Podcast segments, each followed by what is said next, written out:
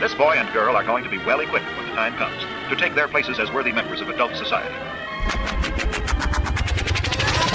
Aloha, y'all. This is Daniel Eisenman, the host of the Breaking Normal podcast, where my guests are all invited based on the frequency of synchronicity and all trailblazers in the breaking of all things normal. Uh, all right, y'all. Wow, this is a big moment for me. I think out of all the podcast guests I've had, I'm huge fans of all of them. However, this is probably the person, um, the biggest fan, if I was going to be judgmental of all 111 guests before this moment that I haven't met in person. And that this is, I'm sitting here with uh, Trevor Hall. We're both in Boulder, I believe, uh, in different spaces using this fancy technology we have at our fingertips these days. Uh, welcome to the show, Trevor Hall. Thank you, man. Appreciate it. Hopefully, I don't let you down. Oh, you know, I, it's already a win. You know, just scheduling it and now being here with you. Good. I'm, I'm, winning. So thank you. Thank you for being a part of that. Um, it's pretty interesting. My last guest, uh, Drew from Satsang. Uh huh. I probably have never heard someone um, speak so highly about someone else in such a genuine way, and he was talking about you uh, which made this me that much more excited about this. Oh, he's a good he's a good brother. We've been through a lot, you know, and um, it's been beautiful to uh, watch each other's journeys, you know, as artists and also as humans. And um, so he might he might be biased, so don't take his word too seriously. well, well, talking about being not taking things too seriously, um, one of the people that he recently had on a show, JP Sears, is a really good friend of mine. He uh, wrote the oh, okay. foreword to my book, Breaking Normal. He did his first comedy show at one of our events that we call Tribe Design in uh-huh. Kauai. And actually, Dustin Thomas opened that whole event up with Tubby Love. So I think we had oh, some wow. mutual connections okay. there. On the circle there. Yeah. And um, allegedly, I guess he uh, Drew got a lot of backlash from that episode, and I think I saw you at one point on your Instagram talking about it. I was like, "Oh my goodness, are they talking about JP? Is this what?" No, they- I didn't. Uh, I've never met JP. I don't know him um, personally, but Drew, I guess, had reached out to me. Or no, he didn't even reach out to me. I'm sorry. Um, I, I had seen seen his uh, like story or post or something, and I kind of reached out to him, "Hey, what's up? You know, what's going on?" type of thing. And he was just kind of saying, you know, telling me whatever what he was receiving and stuff. And then uh, um, that kind of inspired. Not, ins- I mean, it inspired me because I was receiving things, you know, f- f- about other things, you know. So I, I was kind of like, well, you know, I'm gonna. I don't normally, you know, talk about this, but I'm gonna I'm gonna, you know, say something. You know, so my my thing wasn't really particularly about whatever he was dealing with with that podcast. It was more of just about um, social media these days and and um, how seems the nasty, I guess, side of it, you know, and how it affects us as humans and how social media, I think, is such an amazing tool to stay connected especially in a time like this, right? Um, to people that you know and people that you don't know, right? But also, like anything, it has this kind of dark underbelly in a way. So I, I was kind of speaking to that. Yeah. Yeah, I mean, I'm I'm really fascinated by what you think about social media, and you are already giving me a beautiful golden thread, and I totally agree that I've when I use it, I've used social media since it started, and face with Facebook, and it's been one of the most powerful tools of connection I've ever experienced, mm-hmm. um, especially to get people together in person. Right. Uh, like I've used it as like a way of getting retreats going for a decade. Mm. Um, however, I, I do feel for the people that are being used by it mm. and that have got sucked into that underbelly and it's like more of a weapon of destruction. Um, I, I, don't know if you want to add anything to that, but as a musician, especially to get someone that goes on tour, I think you rescheduled your tour. I did, yeah. Um, what, a, what a fascinating year for musicians, or years yeah. this is, um, because music is such a major part of culture. And actually, our tribe design that we did in Colorado we took our uh, facilitators and our like faculty to the Red Rock show with you and Nahko. Oh wow, wow! And uh, that was one of the most beautiful experiences of my life. I have a lot. Summer. Yeah, was it summer. It was last summer, no? Yeah, I think it was like yeah, June. Yeah, yeah last summer. Yeah, yeah. and that's no longer a- an option all of a sudden. And I just want to know how what you th- uh, think about that is uh, on the being on the forefronts of this and um, about social media. Anything else you want to add?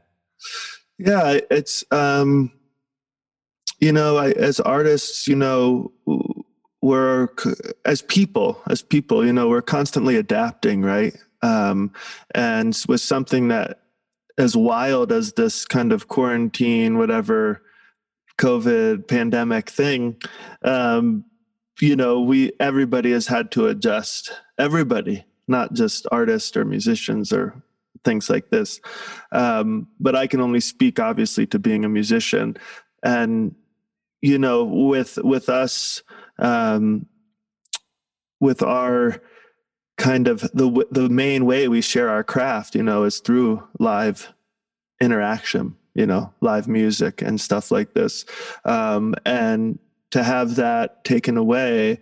Um, all of us have had to pivot and get creative uh, in in how we share our our gifts and our offerings and things like this.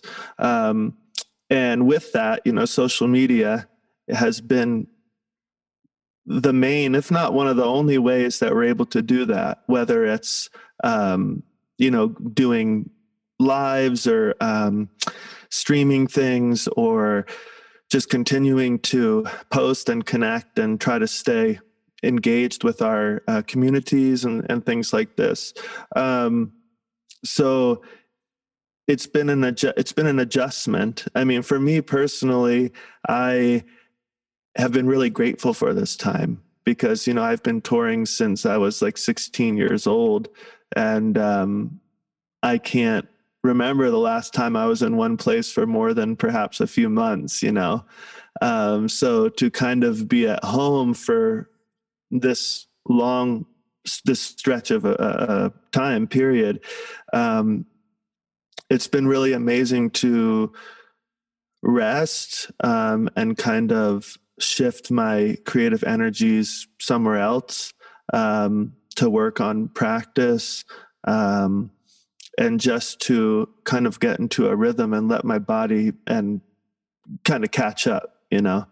Um, at the same time it's like a bittersweet feeling because so many people in our industry in the music industry especially you know live music or live events you know so many people are suffering you know so many venues have closed so um, even people within our own team you know that work with other people um, on the road it's just been hard to to see that struggle. So it is a little bit of a bittersweet feeling but we you know it's it's not really much we can do other than surrender and be patient uh, with the process um, and and hopefully you know like all things you know things pass and and things will get better and we'll you know ride into the next challenge whatever that may be you know so um yeah it's just an interesting time Yeah, thanks for sharing that. I mean, and um, you said that in such a sagely way, and I,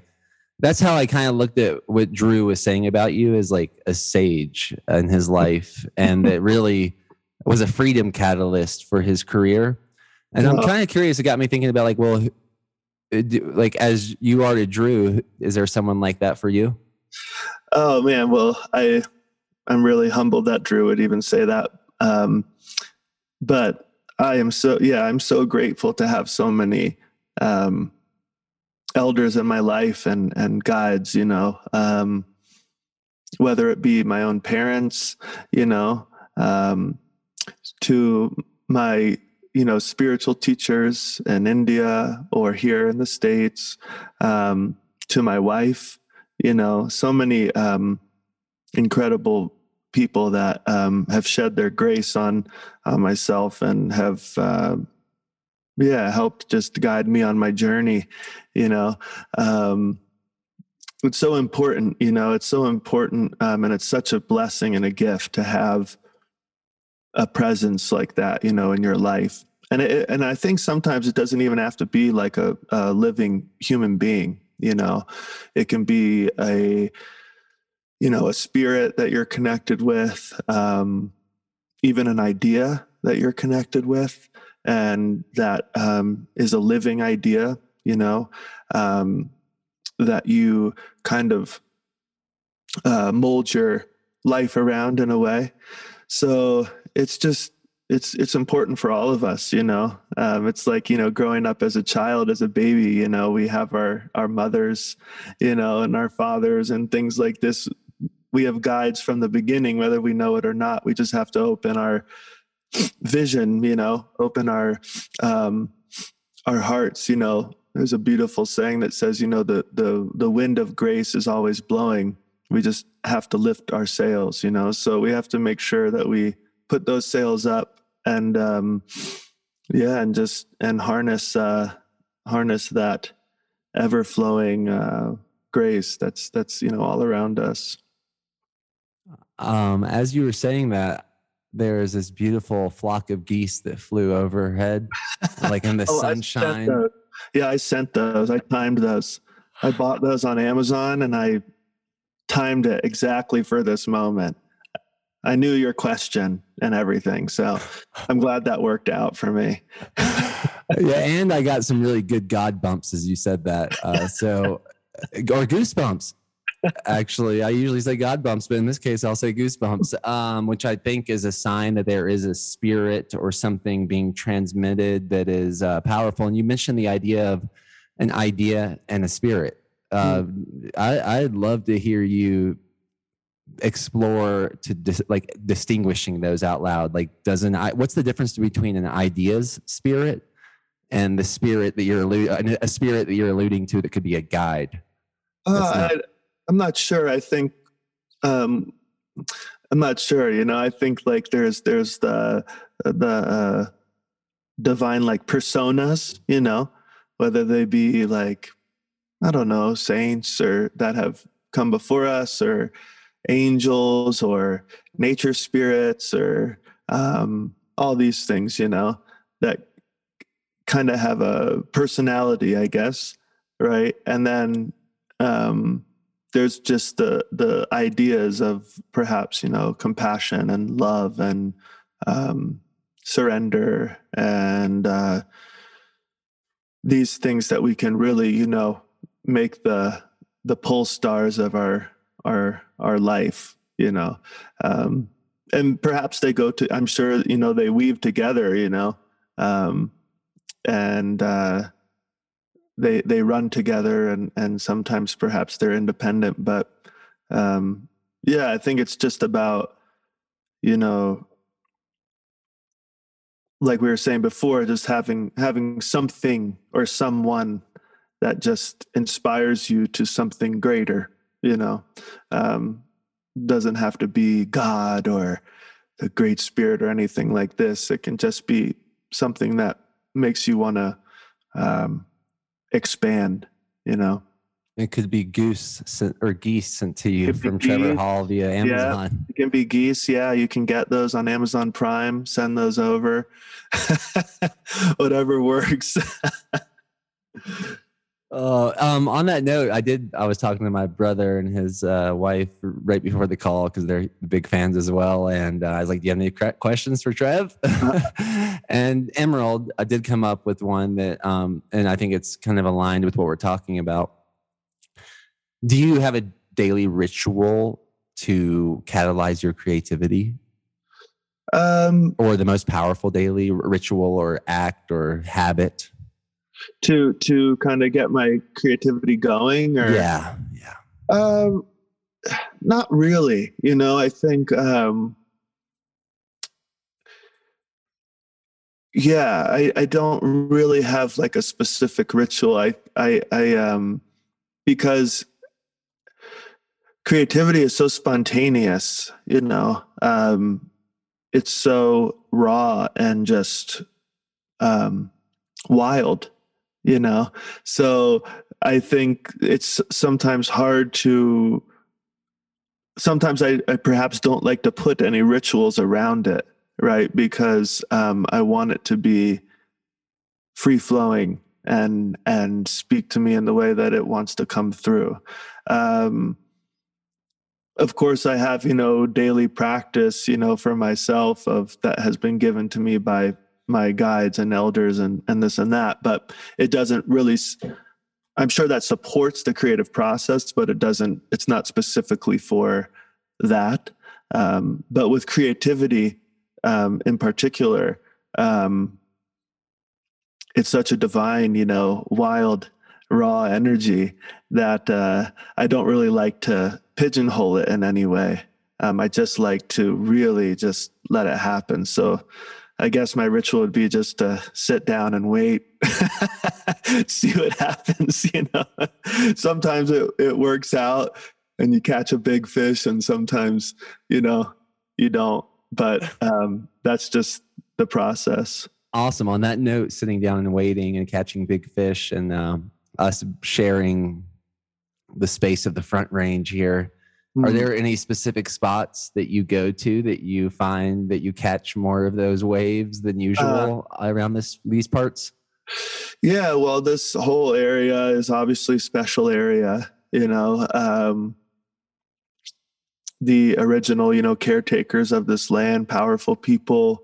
Um, you can feel it, you know, in in the land and mountains in general are so uh, inspiring, you know, just in general. Um, but for me, yeah, I, I, um, I, I, go on long drives. That's my thing. You know, if I'm, if I'm, uh, kind of stuck or if I just want to like zone out, you know, I usually just get in the car and, and drive, um, up into the mountains and and not really have any particular destination just kind of oh let's go down this road or oh let's go down that road um, I love to drive up kind of through Gold Hill and and those areas up there and um, you know past Ned and and all those places but um,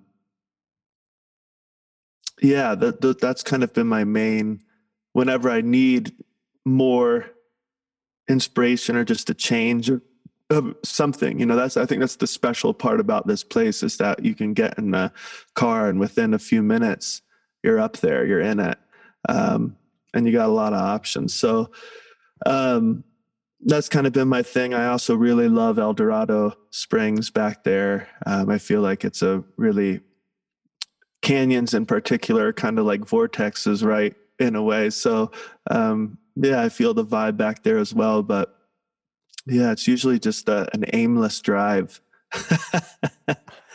That's this is a good area for those uh, yeah. drives for sure. Yeah. Um, and then you also mentioned your wife, and I believe her name's Emery, which is interesting yeah. because I've had some of my most creative endeavors at Emery Hall because uh-huh. I went I went to Emory University, and I was like, oh wow, yeah, yeah, uh, it's, it's kind of like where is that again? Where is it? in that Georgia? In, in Georgia. Georgia. that's right. It's in Georgia. That's right. Yeah, that's so funny. Um, is that is her name? I mean, I'd love to. I'd love to know a little bit if you know about the origins of her name and like how she has been. Uh, in what ways has she been a guide to you? Uh, I don't really know about the origins of that particular name. Um, good question, actually. I'd like to perhaps figure that out. Um, but um, as far as a guide, I mean, it's hard to it's hard to really um, descri- des- describe. Really, you know. Um, yeah, no matter what, if it's a, you know, if if your partner's a, a girl or a boy or um, gender fluid or trans or whatever it is, if you have a partner, um, to walk a partner that where you both support each other's, you know, highest potential um, and and have a uh, what's the word? Have a uh, almost like a you love you you you support their vision for their vision alone, not for any selfish motive. That's such a great gift, you know, such a gift. And um, I'm I'm such a intense thinker, and I usually go get stuck, you know, up there. And um, Emery calls them Trevor holes. When I get into a Trevor hole, she's like, "Are you in a Trevor hole?" I'm like, "Yeah."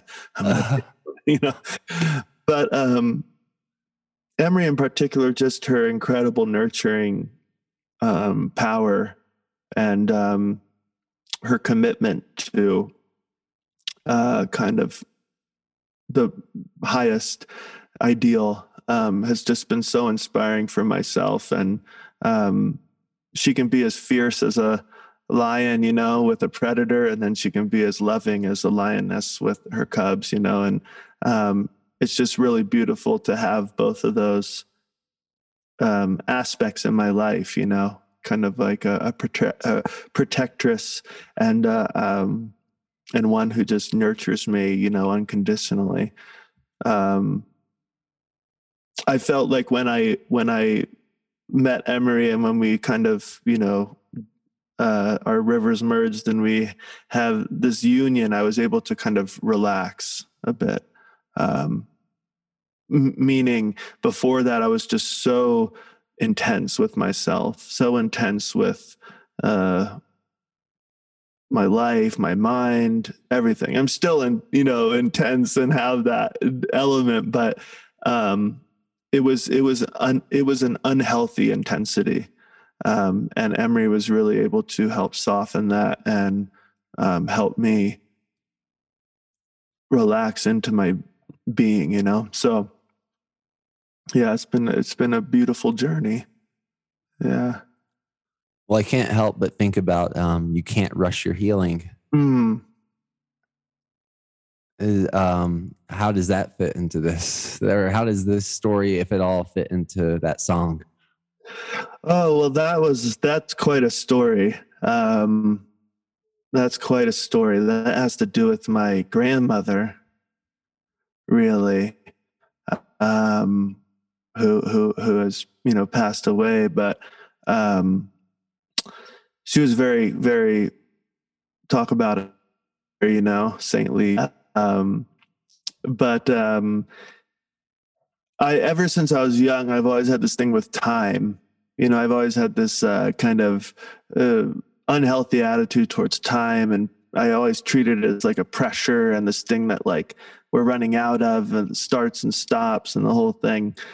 And i feel like in the west we really have that you know we're really this kind of culture of go go go and beat the clock and do as much as you can within you know the, the day that we have. And i always just felt that pressure rather you know consciously or unconsciously. And um, time was always just a big subject in my whatever journey. Um, and one day we were i was with my grandmother, Mama, or, we called her Mama, and um, she was, you know, kind of in the final days of her uh, life, and and um, she didn't say much, but when she did, it always really hit you. And I was walking with her in her wheelchair. I was pushing her in her wheelchair outside, and all of a sudden, she just kind of looked up at the sky and she said, "Isn't time such a wonderful gift?" And that really like I didn't I, at first I, in the moment I was kind of like, oh yeah, you know, whatever, you know, but I didn't know that she had really kind of planted this mantra, you know, within me, and I kept thinking about that. Isn't time such a wonderful gift? Isn't time such a wonderful gift? And I thought it was so interesting, especially with her, you know, being that she was about to pass. You know, that was such an interesting thing to say. You know, and uh, yeah, that mantra kind of just continued to.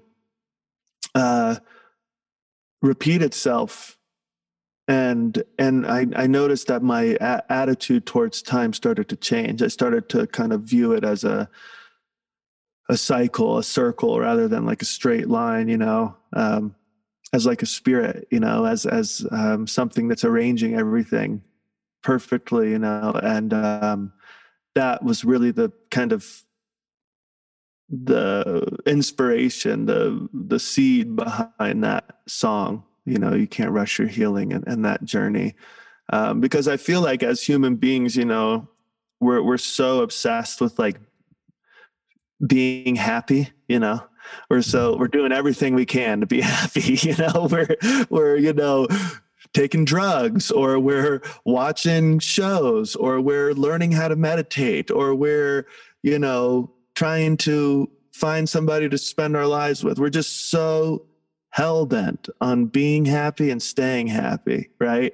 And then, you know, when we feel sadness or when we feel um, any type of perhaps dark feeling or negative feeling or anything like this, immediately we're like, oh, I got to fix this. This is fucked up. I'm not supposed to feel this right now. This is not part of my journey, you know, and we just push and push and push and we try to, oh, get it out, cut it out, cut it out. At least that's what I do, you know. so, you know, I feel like there's this this dance that we're in as this human experience is not just this, you know, and it's not just that, you know, and um, everything makes up the the journey, you know, sadness, happiness, pain, pleasure, uh, joy, sorrow, you know, all these things, night, day, sun, moon. It's you know, it's right in front of us but we we we just try to swing to one side. We're constantly trying to swing to one side swing to one side. Stay over there you know stay in that happiness. Um and with that song with with that i you know you can't rush your healing this and that was really kind of an acceptance right? Oh um happiness comes oh that's good you know that's cool. Some sadness comes oh okay that's good you know that's it's just part of it oh, this dark, this state depression has fallen over me. That's okay. I'm just gonna sit here and and uh, feel that, you know.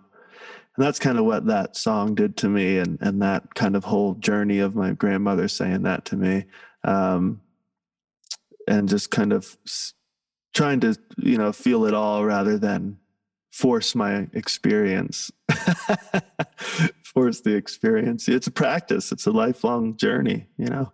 Yeah well that's some deep wisdom from your mama. Mama? Is that what you said? Mama. I mama. called our i called ours mima.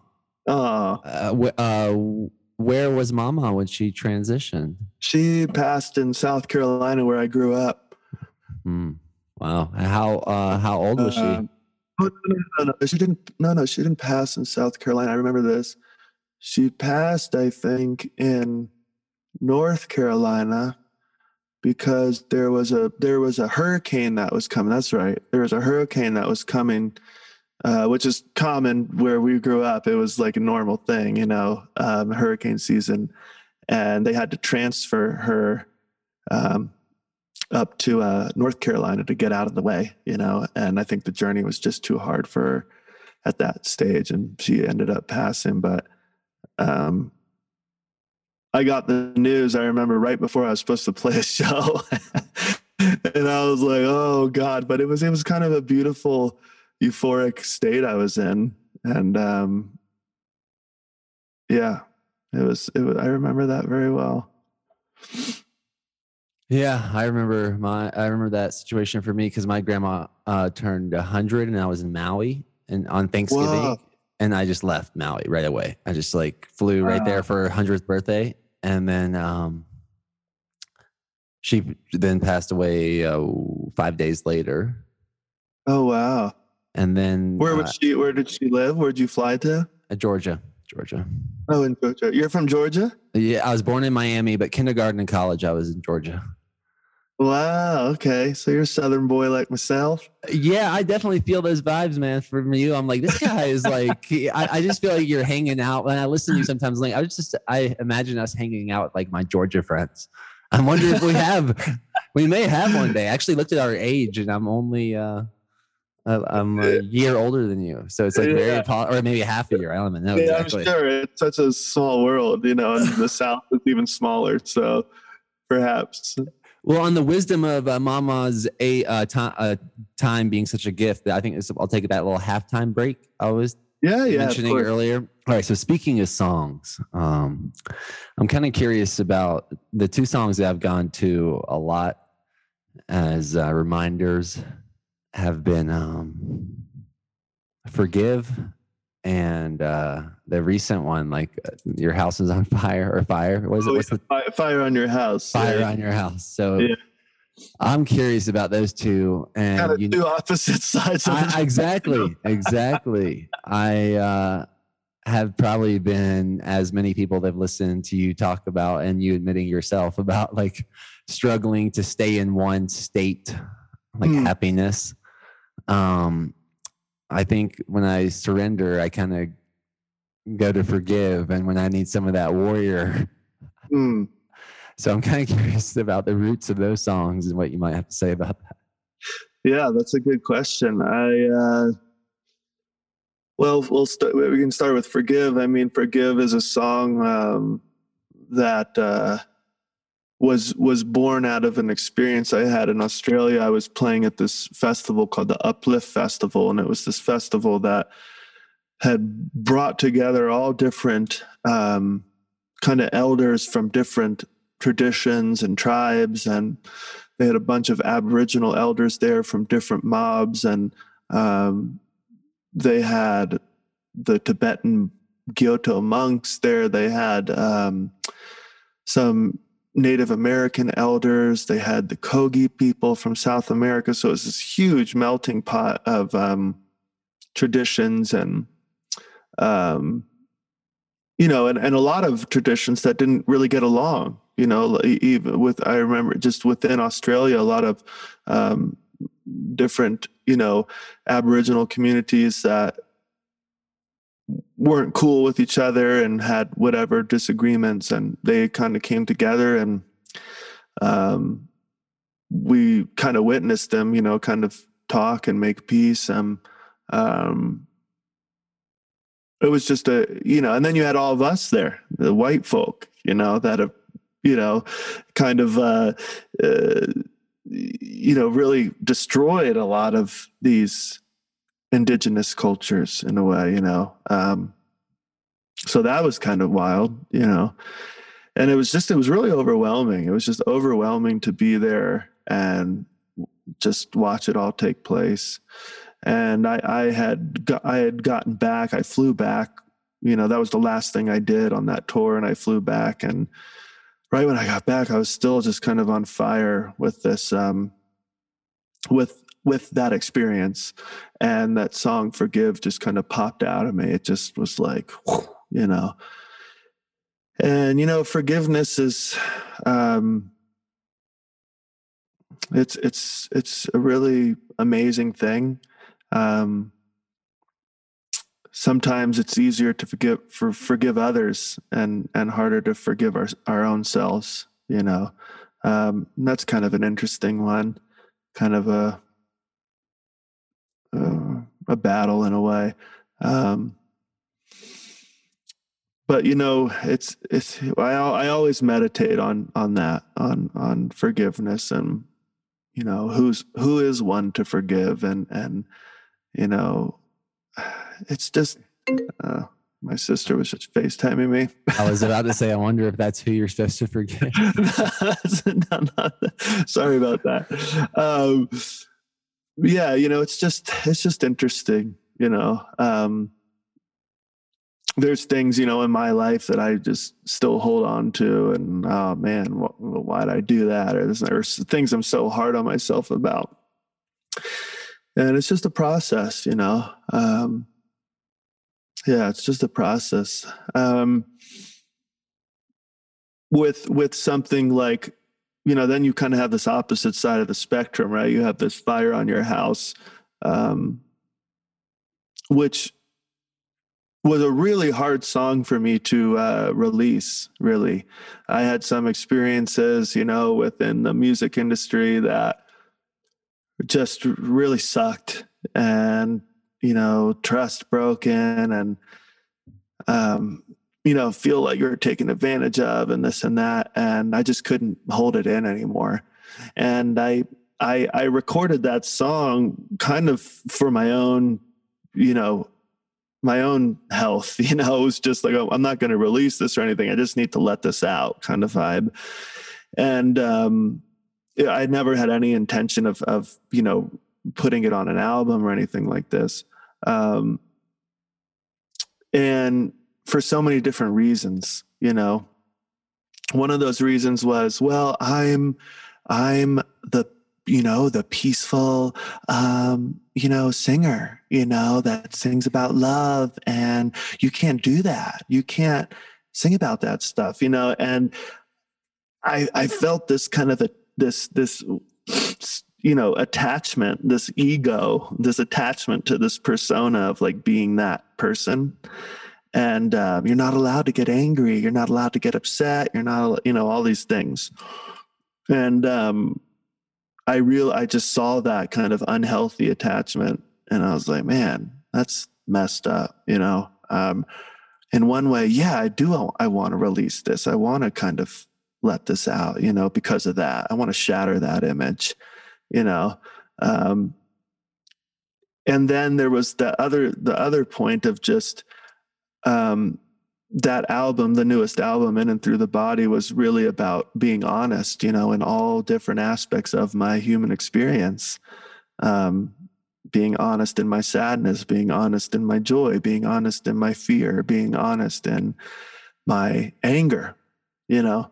And um, i felt like it was important to to release it you know in that regard to um to just show all the different aspects again of of my human experience whether they are right or wrong you know or how can how can an experience be right or wrong you know asking all those questions so um you know we have all these different sides you know within us um and um, lately I haven't. I've been trying to just feel them all, you know, um, or or not, you know, feel maybe just honor them all, you know, and um, of course there's that unhealthy side where you kind of believe everything you think, and you know, kind of go down the rabbit hole, and you can get overwhelmed by your own emotions and thoughts, and ex- express your emotions in a distracted way, which I don't think is healthy.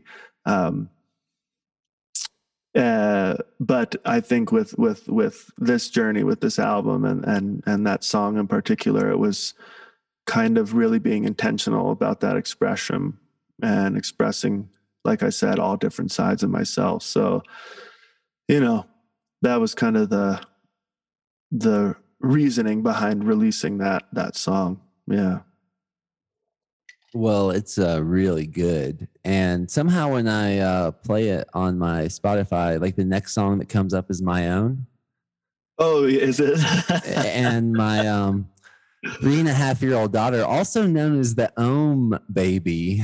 oh, cool. um, is like starting to sing that song out loud. And it's just like one of the most beautiful things I've ever seen. So oh, thank, awesome. That's awesome. just another thank you for all your your commitment to your artistry. Oh, thank you. And on the the Ohm baby thing, basically what happened was when she was about six weeks, um, she I was doing a live video and just catching everyone up, and she was laying in my arms, and then all of a sudden, like about twenty minutes in, she started like just screaming and crying, Mm. and all I, I just did a big uh, oh, and then she basically went from screaming to sleeping during that. Oh, wow. and all these people like i remember dustin thomas too. He's like well he was going crazy with comments. And i'm like what in the world just happened? Like after reflecting on that. And i um so i re- i copy i just cut that 42 second clip out and uploaded it. And it was basically getting a million views an hour for about 20 something hours. And until all the news channels just re-uploaded it. And it still goes it's still going but i was just like wow this is amazing that like of all the ways i've aimed to inspire people to basically get in more touch with the creator of their breath Mm. I- the way this happened and, and it's still going viral basically. Um it's just it shook me and it struck me. And I, I i've definitely heard you ohm in your uh, music. What, what is ohm to you Oh, um, what is Om to me? Still figuring it out. um, you know, it's it's vibration. Obviously, um, it's vibration. And you know, according to the the ancient seers and the yogis and um, the babas, it's the original sound. You know, and within the sound is all of creation all of destruction all of uh, the whole cycle you know, and everything is born from that one um, vibration, you know, all ideas, all of consciousness. Um, yeah, for me, I just kind of view it as the original, you know, the original. And um, I feel like with with uh, music, right? All music, all sound is a reflection of the, you know, original sound, right? And I feel like music is so special because it helps us trace tr- trace back, right, to that original sound, um, where that sound is is actually soundless right? Uh, that sound is silence. That sound is the innermost self. Um, that's why music is so powerful to me, right? And I think it's so powerful to to everybody, right? Uh, because it's a feeling. It's it's beyond our words. It's even though we may be singing this and that, it's stirring something within us. You know, even if you listen to music of another culture, you don't understand the language, but it's a feeling. And I feel like um, that's what music kind of does. It reminds us of that original vibration, or reminds us of uh, that um, original nature. You know. Um, so yeah it's kind of for me it's kind of that the source you know? Um yeah the source. Well well thanks i'm happy to ask um yeah and speaking of the source and i'm thinking about I, i'm a big believer that everything is spiritual and uh, however if i was going to play the game of like my one of my most spiritual experiences it was seeing my daughter born like in our living room there on the edge of the Pacific Ocean. And I'm curious if you have something, if I was going to, if someone was going to put you, like we're playing a little card game around the table. What's your most spiritual experience, Trevor Hall?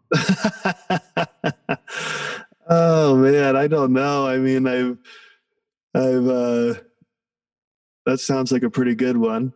Uh, gosh, I think, um, it's kind of intimate, you know, it's kind of hard for me to uh, open up about.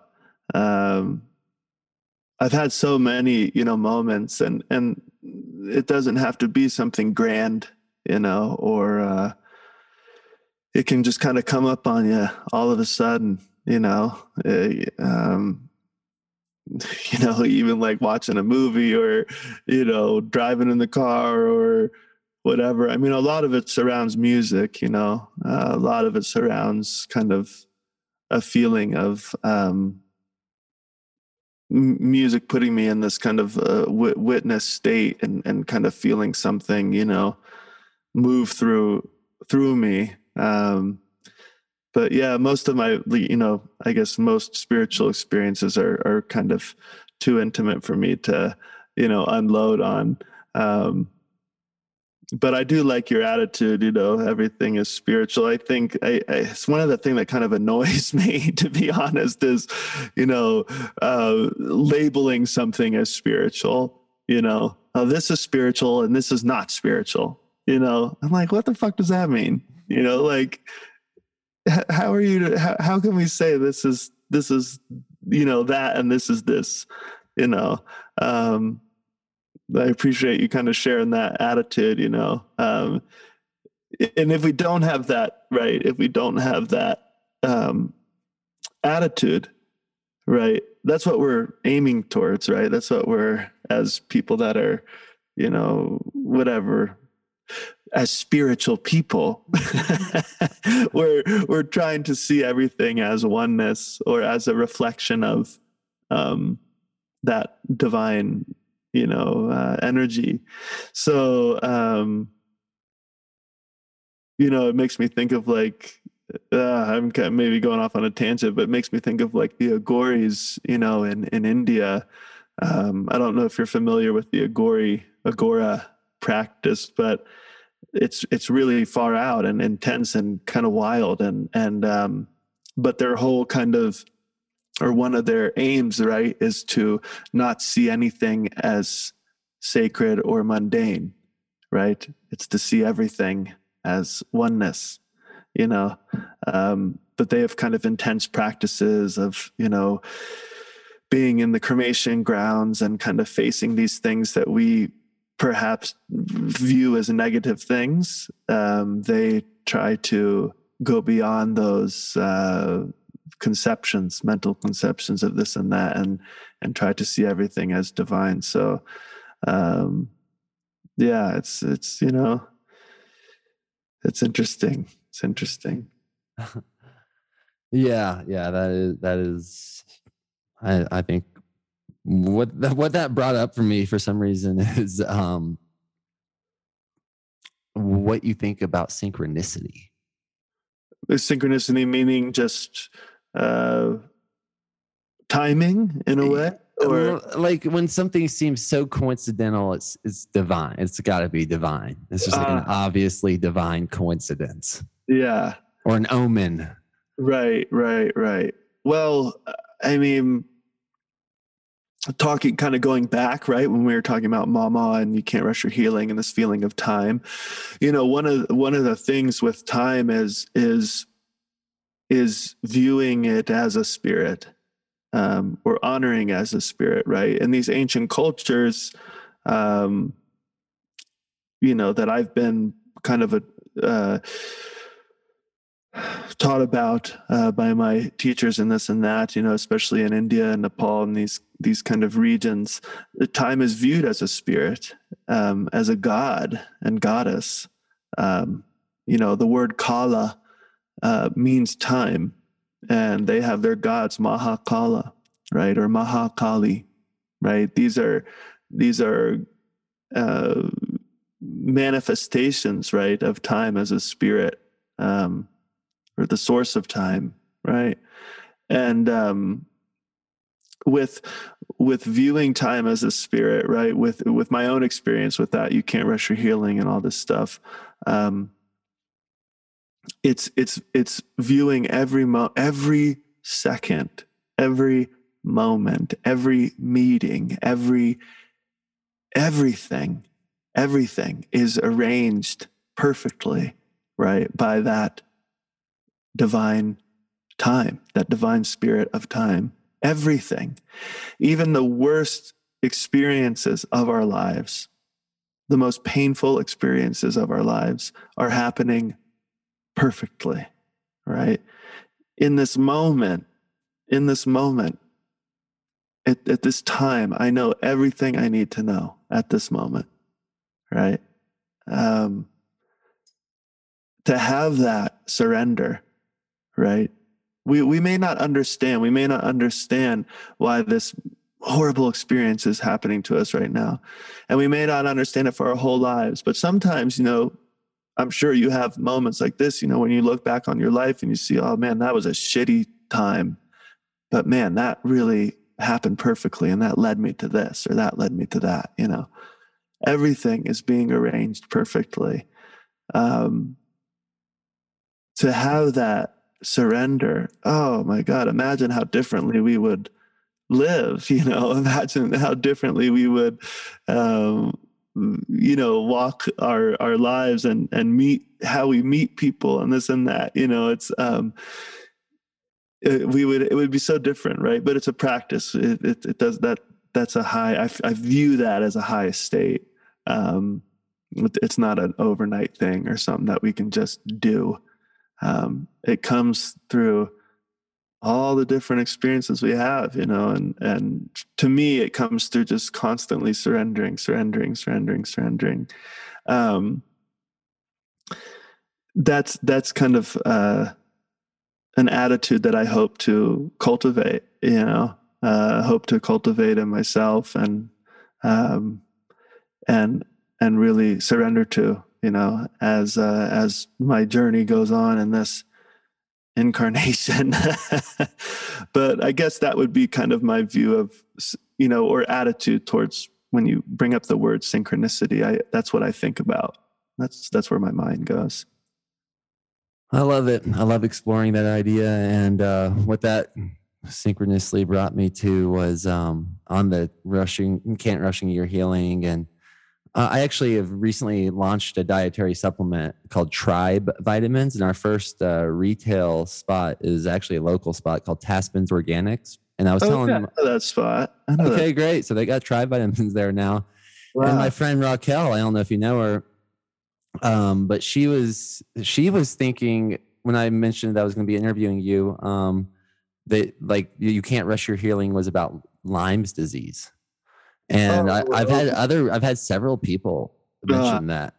yeah. Um, Well, I did. I, I that, that that's true. I did. I mean, I do have um, Lyme's, you know, and and have had to uh, be super patient with that, you know, um, and um, that's been a great teacher, right? A great teacher in that regard. So that is correct, you know, in in in some degree.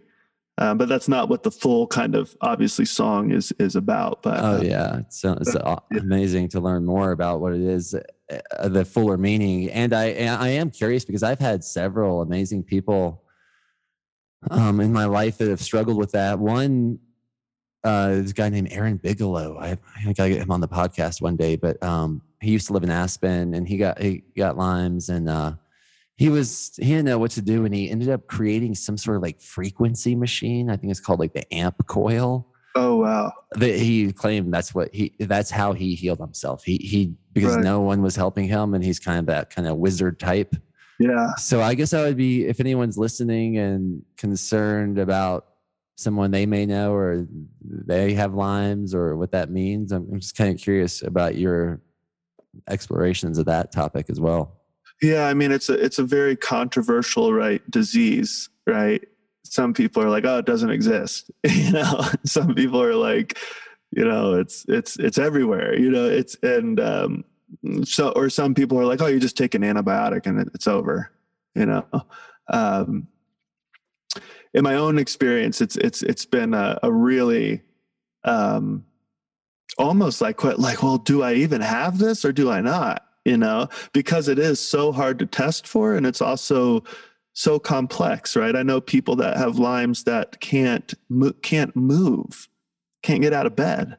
You know, I know people with Lyme's that um, they just get headaches, right? Um, I know people with Lyme's like myself that mine is more of like a chronic fatigue thing where I just get nailed and I I just am so tired. Um, a tiredness that's just awful. Um, so it's it's just such a hard thing to kind of uh, you know say like one thing about.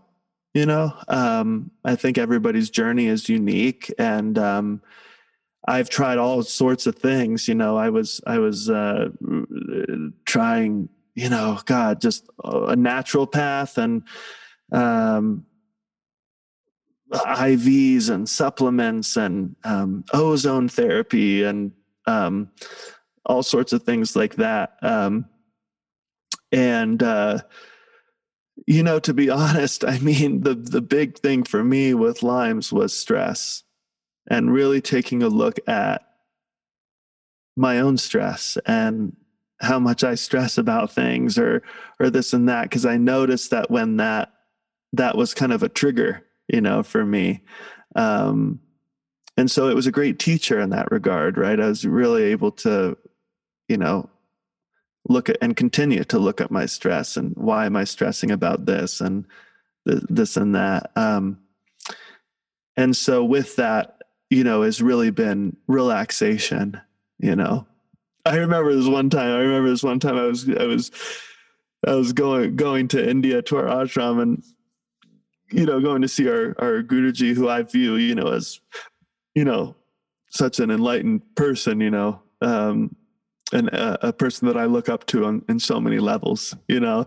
And I was going to go to, and I was, you know, just stressing out about this and that, and my mind, and blah blah blah, and I'm feeling and this and that, you know. And I was like, I'm going to go to Guruji, I'm going to tell him what's up, and he's going to give me like the answer, man. He's going to give me the secret answer whether it's a mantra or a breathing practice or whatever he's going to give me the magical sauce you know so i'm like go there and i'm like you know just traveled halfway around the world you know to to be with him and ask him this question or whatever. And I'd like lay it out for him. And he just looks at me and I'm like, okay, here it comes, man. I can't wait. I'm going to get it, you know? And he's like, just try and relax.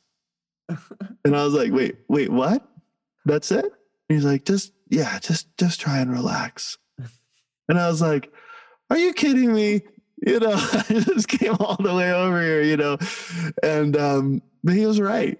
You know, he was right. You know, it's just trying to relax, right, is uh, also a practice, you know. Um, for for people like myself, it doesn't come naturally, right? But but that re- relaxation is um, has been a big medicine, and one of the ways I you know get there obviously is through practicing yoga or um, you know meditation or going for walks in silence or whatever it may be you know that's that that that has been a, a real benefit for me when it comes to um, my journey with Lyme's and, and and this and that so just try and relax is is my is what was given to me yeah, it's relax. It's relaxing to hear you say that. I was so upset though at the time. I was like, "You gotta be like, don't you have like some magical herb or like some secret sound that you could like instruct? You know, just just try and relax." I was like, "Oh yeah, okay, okay."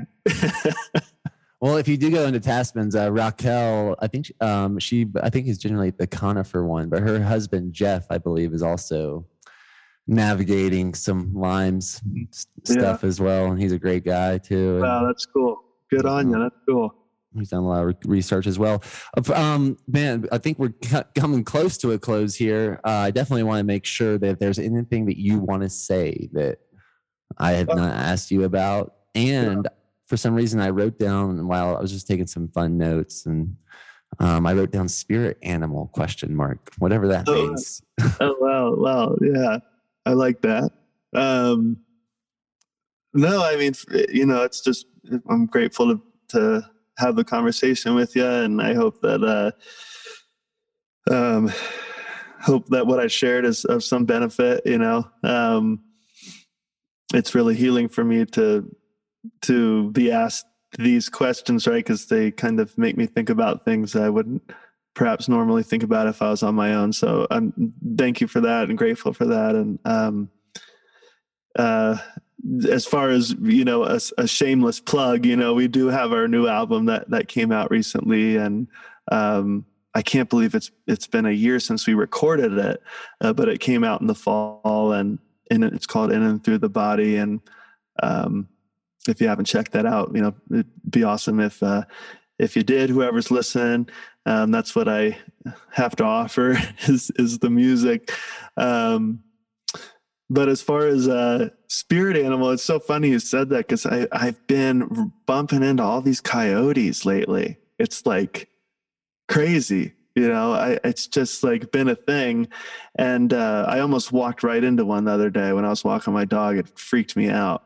Um, because I was I, it was I was quite close and I I didn't know like oh god what am I supposed to do? You know so luckily we just kind of all stared at each other for a while and then it walked off. And I came home and told my wife about it. And she immediately was like well we have to we have to we have to look it up you know what what the coyotes about.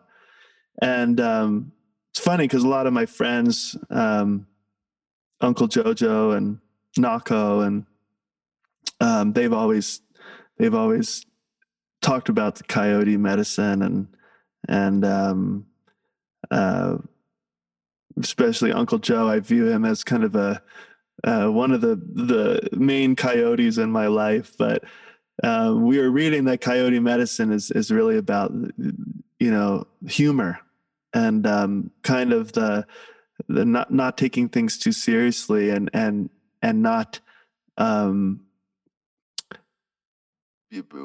in you know with with with uh, the spirit world in particular your own you know again we're going back to the spirit and what's spiritual and what's not but you know it's just talking about um kind of having fun you know and being in joy in the spirit and and humor and um which was really right up my alley you know it's good for me to hear uh, not taking myself too seriously um you know i feel like in in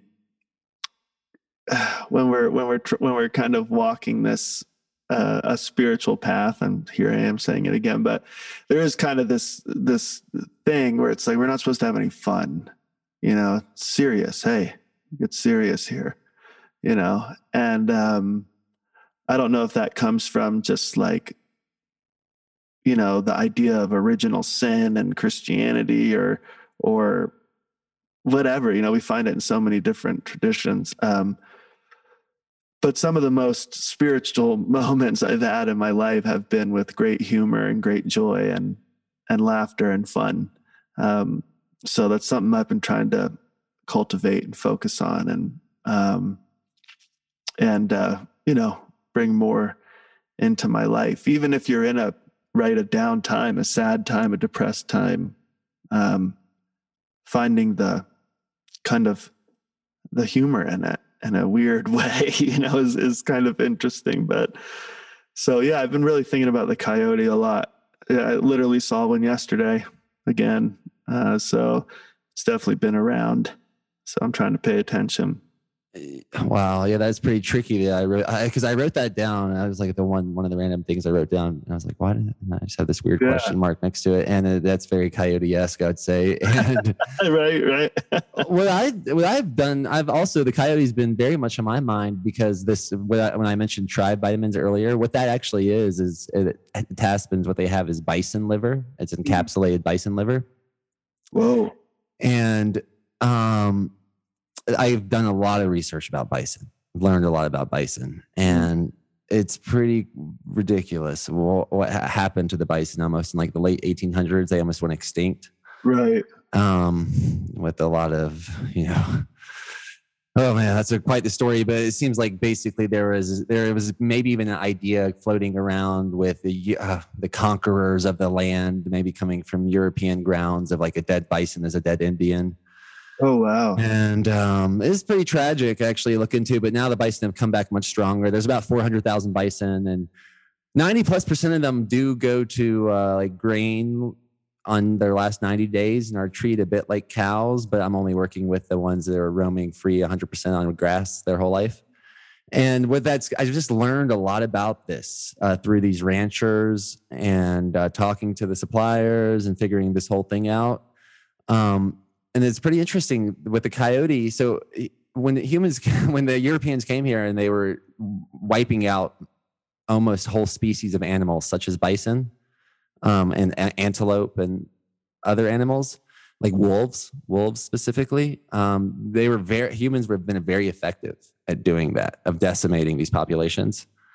However, the coyote uh, allegedly they can't do it the coyote just keeps growing stronger and stronger. They tried poison, they've tried everything. They've tried everything that works on every other animal, but it doesn't work for the coyote. Wow, that's crazy. And that's something interesting to think about. I think in these times when um, there might be a lot of like cultural cultural pressure for people to, mm, I don't know, kind of slip into a group think that might not be the best for their soul. Mm. Um, the, the, yeah, there's ways to for there's ways for me to thrive currently, as weird as culture is around me. Mm. And I mm. think the coyote is a good animal to look at to re- mm. to remember that. Yeah, that's interesting. That's very interesting.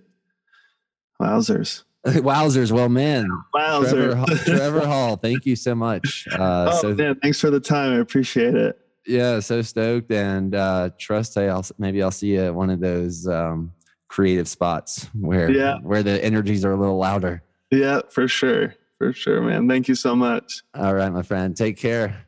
All right. Okay. Wow, Trevor, if you're listening, so thankful, so healthy, such a healthy experience, and um, I'm feeling so grateful that what I want to do is just in case anyone that's listening to this and hasn't heard of Breaking Normal, the book, or this is your first episode, or you haven't heard the previous episode of the afterword, I think it's a very um, relevant and timely opportunity for me to include that as a um, outro to this podcast, which would be basically be the at that the proposed afterword for Breaking Normal, the book that you can find on Amazon and Audible right now.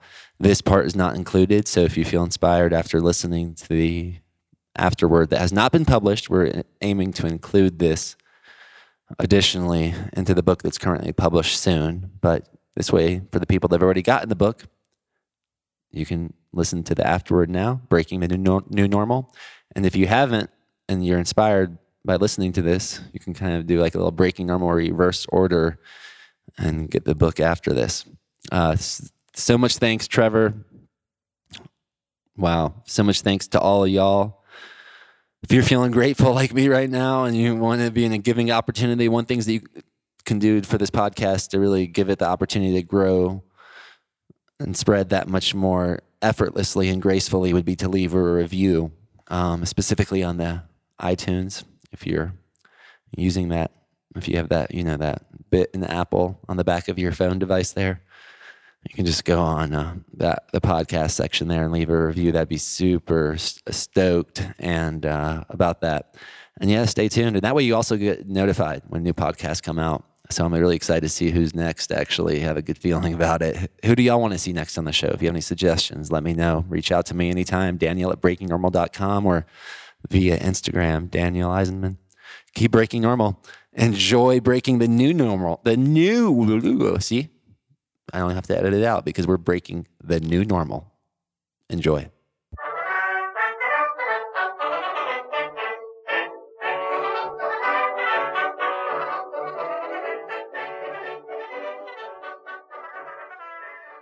Afterward, breaking the new normal. On the evening of March 14th, 2020, I was at the home of Dr. K in the mountains outside of Boulder, Colorado. It was the day after the United States declared a national state of emergency due to the coronavirus. Dr. K had been to Boulder that morning and he could feel it spreading. Not the virus, the fear. A national emergency? That was the first in my life as far as I knew. I looked at the trees, maybe randomly, maybe out of instinct, watching them sway and move in the wind pines and evergreens as tall as the churches they reminded me of, and evoking a similar feeling. Hidden in their branches all the way up the mountains were so many birds, hundreds, if not thousands, that the sound of their reunion filled the entire valley, repeating and endlessly varied. Whatever else was happening in the world at that moment, life, my immediate experience of it, was so visceral as to cloud out anything by the name of news. More than that, it was what it has increasingly been in the years leading up to and after breaking normal. Amazing, miraculous, dynamic, and demanding, ultimately beyond words. Imagine hiking the same peak every day and each time you got to the top being blown away anew. Every summit is the base of another mountain because of the vistas opened inside. Synchronicities abound, chance meetings so timely they click. And when I listen, ask questions, and report what I'm experiencing, the smallest of things turn into big. Before the book came out, I captured an everyday moment on video. My infant daughter was crying, and in order to help her soothe, I did a loud and powerful Om. It worked instantly. I shared the video like thousands before it, and for some reason, this one went viral. For the next 24 hours, it was viewed a million times per hour. Around the 30 hour mark, I started getting contacted by news organizations ABC, Today Show, Telemundo, India Today. The video catalyzed so much recognition and resonance so quickly that even the Uber driver I took the next day said to me as I was getting out, See you later, Daddy. I wasn't even with my daughter. Years later, after hundreds of millions of views, that video is still making the rounds. Just two days ago, it popped up on my feed someone using it to advertise their business without tagging or asking permission. It's not the first time that's happened, only this time it caught my eye because the advertisement was all about the number 11, which the ad's creator claimed to be his master number. Tribe Vitamins, the dietary supplement that, as I'm writing this, I am in the middle of launching, had just been funded on Kickstarter. The goal was $15,000. It not only reached this goal on 11-11 at 1111 a.m., it exceeded it by 11% at 111% funded. What did these synchronicities mean, if anything? I was laying in bed when I saw the advertisement, filling the time while waiting for Davina to wake. Normally, when people reach out through all the various social media, whether the feedback is positive or negative, I have repeatedly found that the best way to connect with them is not through a carefully worded message, but instead through a video or live call, seeing and allowing ourselves to be seen. It can be highly uncomfortable because it carries the benefit of dispelling a certain kind of fear. In fact, the times it feels most uncomfortable may be the time when the potential for self expression is greatest. In the case of the advertisement, it wasn't exactly someone reaching out, but the ad's creator obviously liked the video enough to use it in the promotion of his business. As I continued to lay there, I got more and more notifications, people pinging me about the ad's copyright infringement, as though it was something I both needed to be aware of and do something about. But what to do? Flag it? Get an attorney? Hire a licensing firm? That seemed to be the advice of the people pinging me. I noticed that as I was getting agitated, energized, activated, so I sat up carefully and pressed record on my phone, seizing the uncomfortable moment. I made a candid video and sent it to the ad's creator, like a toss into the ether. No expectation, no attachment, only the invitation to start a dialogue. If anyone knows the power of a video, it's me. It is almost absurd how many unique and wonderful things have happened to me because of videos I have made, some privately, some on social media. I secured a lease in Encinitas, California, an amazing house, prime beach property that was highly sought after. And the main reason I was able to cut in line in front of the other applications was by sending a video directly to the owner. I met Elise and Erhard Orban, actually stayed the night at their house on Christmas Eve 2020 and interviewed them because of a video I sent them. Elise and Erhard are the parents of the two year old who refused to wear her mask properly on a United Airlines flight and to their credit, they refused to force her, which resulted in the whole family being kicked off the flight and possibly banned from the airline. The incident on the plane went viral, and Elise and Erhard were inundated with messages, thousands of them. But mine caught their eye because it was a video, aka breaking normal. Meeting Dr. K was not the result of a video, but it is another example of this divine synchronistic unfolding. Dr. K was someone I'd been trying to make contact with for months because his name kept popping up into my life from multiple acquaintances who recommended I interview him. It was only after I gave up to try to make it happen that it actually did. This is a pattern I've seen so many different places in life that it almost seems a truism. Success at the moment of giving up. Sometime after suspending my search for Dr. K, I got a text from a friend I knew was in Austin who just so happened to be near Boulder. He wanted to know if I could go on a spring water hunt of all things. He sent me the address where I could pick him up, and we decided to go that day. As I drove out to get him, up the winding road to greater and greater views, I kept getting more curious whose house my friend was at. Then he introduced me to Kieran, or Dr. K, as his patients call him. I had to wonder as he shook my hand could any plan of my own devising have put this meeting now at the exact time when the world was experiencing one of the most viral health crisis slash phenomenon in recent memory? This was a man of over 40,000 patient visits, a chiropractor whose training included functional medicine, quantum neurology, applied kinesiology, laser therapy, and emotional release, to name a few. Exactly the kind of person you might want to talk to on the eve of a pandemic. I asked, what the C word meant to him and the world. And in the best ways, his answer surprised me. The earth is a living being. It has organs. It has rivers and tributaries, which are the arteries and veins. It has trees, which are the lungs. If it were a patient on the exam table, we would look at it in places and say that it is sick, perhaps very sick. And we who live in those places would not be unaffected. To see why the earth is sick in places, look what it's exposed to pollution, radiation, overconstruction and farming, draining of resources, soil depletion, chemicals, and constant stress. These factors, perpetuated and exacerbated by forces in human society because they are unsustainable, are going to produce symptoms, events, pathologies. The coronavirus, the way it is showing up in our world right now, regardless of the statistics, regardless of the death count or the medicines and supplements you can take, is a virus of fear. It is also an opportunity when a person is on my exam table because they have something going on and don't know what to do, usually they've already been to other doctors who could not or did not take the time to figure out what was going on. By the time they get to me, they are near the end of their rope. What they need beyond addressing their physical concerns is an epigenetic spark, something within them that clicks, a goal or vision or feeling, and is compelling enough to create change in the way they live. The coronavirus is exposing a lot of the ways in which the planet and the human world we've built upon it is sick. That in itself is an epigenetic spark, an opportunity for planetary immune response where we who are listening to our hearts, who have experienced the magic, can step up and bring our own light while the old systems we took for granted break down. It's a moment we can embrace rather than fear, for humanity to wake up, look at where we are and where we are going, because then it is possible to change. It was a memorable night, which, if you looked at it on the surface, happened by accident. Had been my plan instead of Jaws, I doubt I would be able to include this bonus.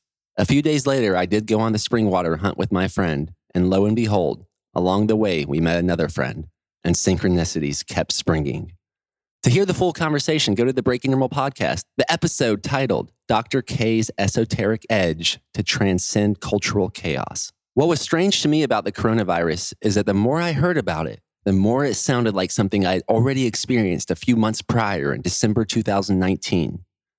I was going to a gym at the time, and in the recent weeks, I had noticed growing numbers of people there exhibiting flu like symptoms. Boulder is one of the healthiest cities I've lived in, and I've been to all 50 states. Stephen Cowan, another podcast guest who freeze dried bison organs for the inaugural batch of Tribe Vitamins, says it's the Silicon Valley of the health food world. So the sneezing and coughing were hard to miss. Before long, I noticed a tickle in my own throat, which lingered into a dry cough. By day three or so, the cough was almost chronic. My head and body began to ache, and I felt feverish all over. Then I took ibuprofen, not advisable for COVID 19, as would later come out, and for whatever ailed me, it had much the same effect. In my desire to escape what I was feeling, I got to feel it even more. Everything got worse. I woke up the morning, the 22nd, feeling so sick and delusional that I could barely get out of bed. It was the first time I could remember staying inside the whole day, not setting foot outside my house. It was also the winter solstice, shortest day of the year. That was when I surrendered. I remember thinking, if this sickness means the end of my time in current form, at least relief is close at hand. Relief was close, but my death was merely symbolic. At the park the next day, I would experience the feeling of not getting completely better, but of turning the corner, that moment of grace when you breathe a little deeper and feel a release inside. As I watched my brother and his now wife, who'd flown in from Georgia to help me, play in the sun with Davina, I looked down and noticed the bench I was sitting on and the quote it had inscribed Be here now? Suddenly, I felt a rush of presence and peace and knew that I was going to get better. The quote, in case you're curious, is a famous one from Ram Dass, who I later found out had the previous day, December 22nd, taken his final breath on earth. To the best of my knowledge, every coin has two sides and every day has a night, every birth has a death. It is estimated that 108 billion people have lived and walked the earth. If the planet were an airport, there would be around 380,000 human arrivals every day and around 160,000 human departures.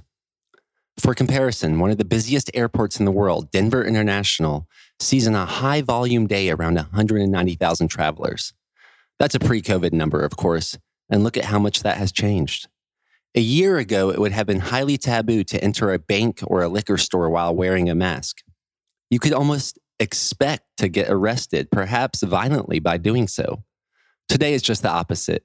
It seems you can't go anywhere without wearing a mask, and we are continually reminded to practice social distancing as if this were a skill we ought to get good at.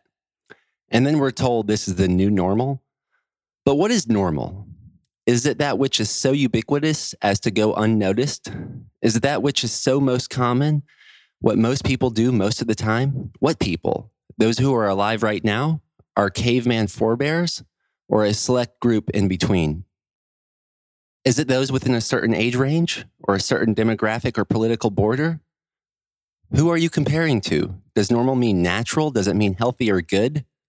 If you had been born a Christian with blonde hair in Nazi Germany, would you have been normal? In Roman times, it was normal not only to go to crucifixions, but to cheer. What if you were white in 19th century American South?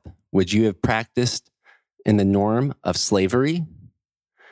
There are countless examples in history, but what about the present?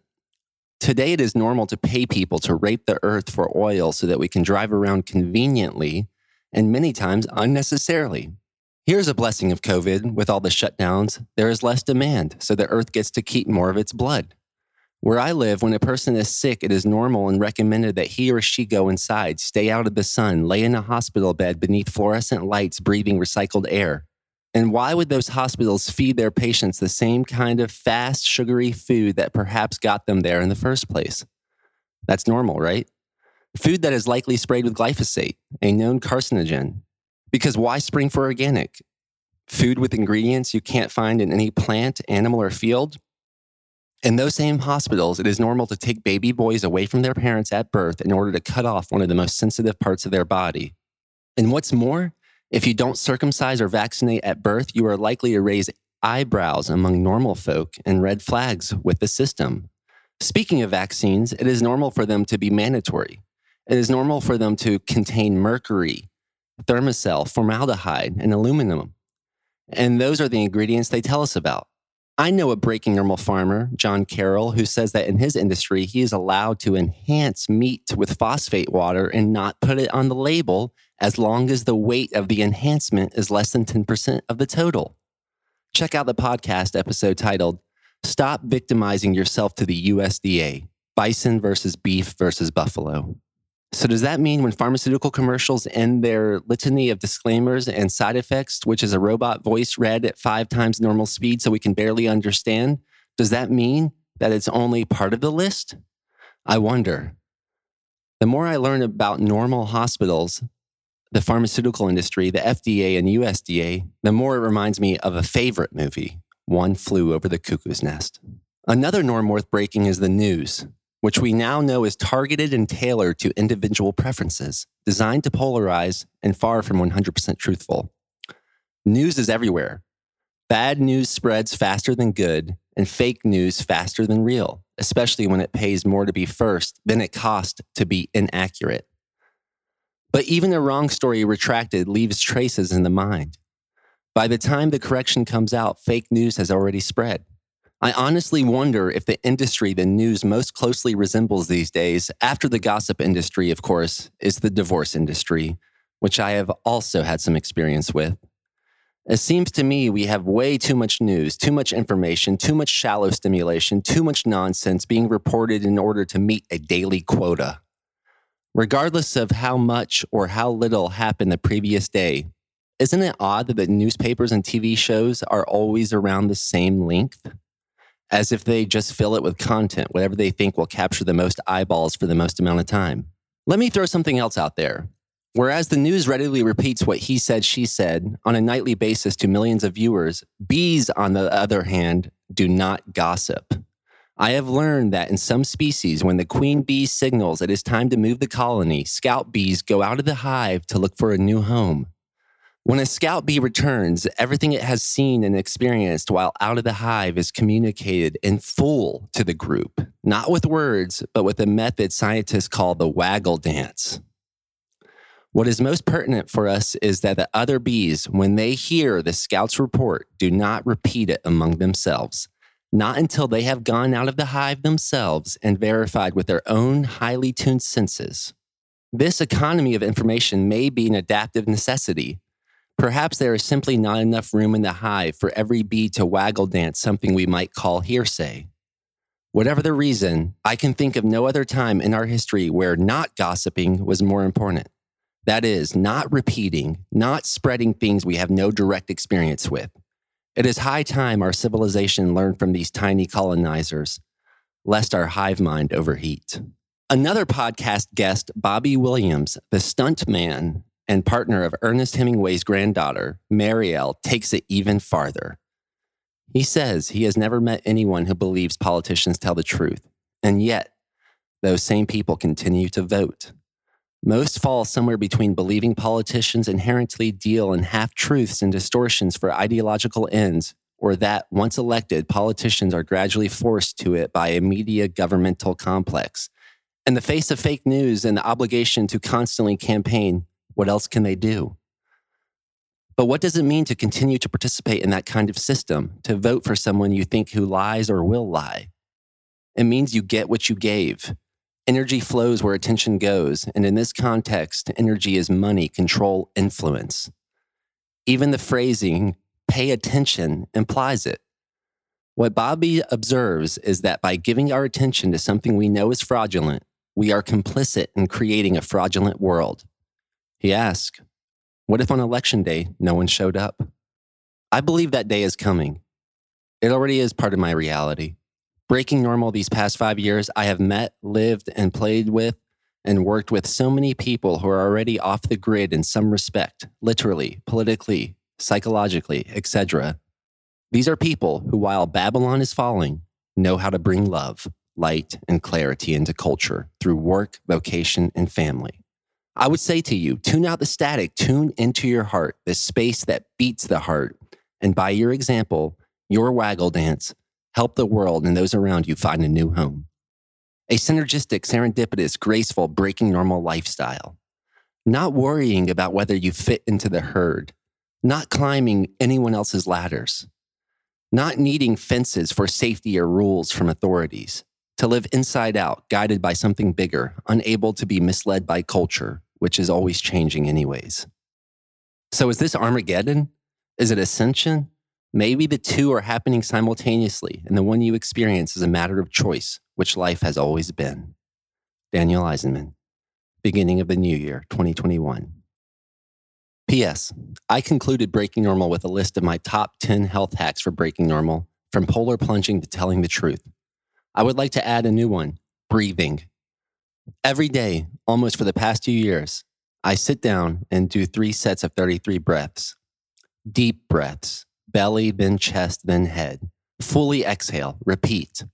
At the end of my first set, when my last breath is exhaled and the lungs are empty, I relax and hold my breath as long as I can. At the end of the second set, I do the same thing, but this time on full lungs, meaning I don't exhale the final breath. At the end of the third set, this time again with empty lungs, I do as many push ups as I can. That's part one, yin. Part two, yang, is all about the out breath. I do three sets of 33 exhalations. That's what I'm counting. Short, full burst out of the nose, rapid enough that the inhale, quick and shallow, happens almost automatically literally is like blowing your nose. At the end of each set, I take a deep breath and hold it while visualizing things for which I'm grateful. If you transcribe the above two paragraphs into a bulleted list of six sets, you would have the essence of the practice down. The whole thing can be completed in 20 minutes. No doubt you will recognize the influence of Wim Hof, Tony Robbins, Laird Hamilton, countless yoga teachers, and most recently, Tara Sheehan, my bison shaman who took it to a whole new level. She maintains that if everyone in the world started nose breathing, we would all be enlightened. There is a free video on my website in which I demonstrate and delve into more detail. Take from it whatever parts may serve you. I recommend the routine not only for your health, but for your mind and spirit to skyrocket immunity, community, synchronicity, and peace, and perhaps even change the weather wherever these words may find you.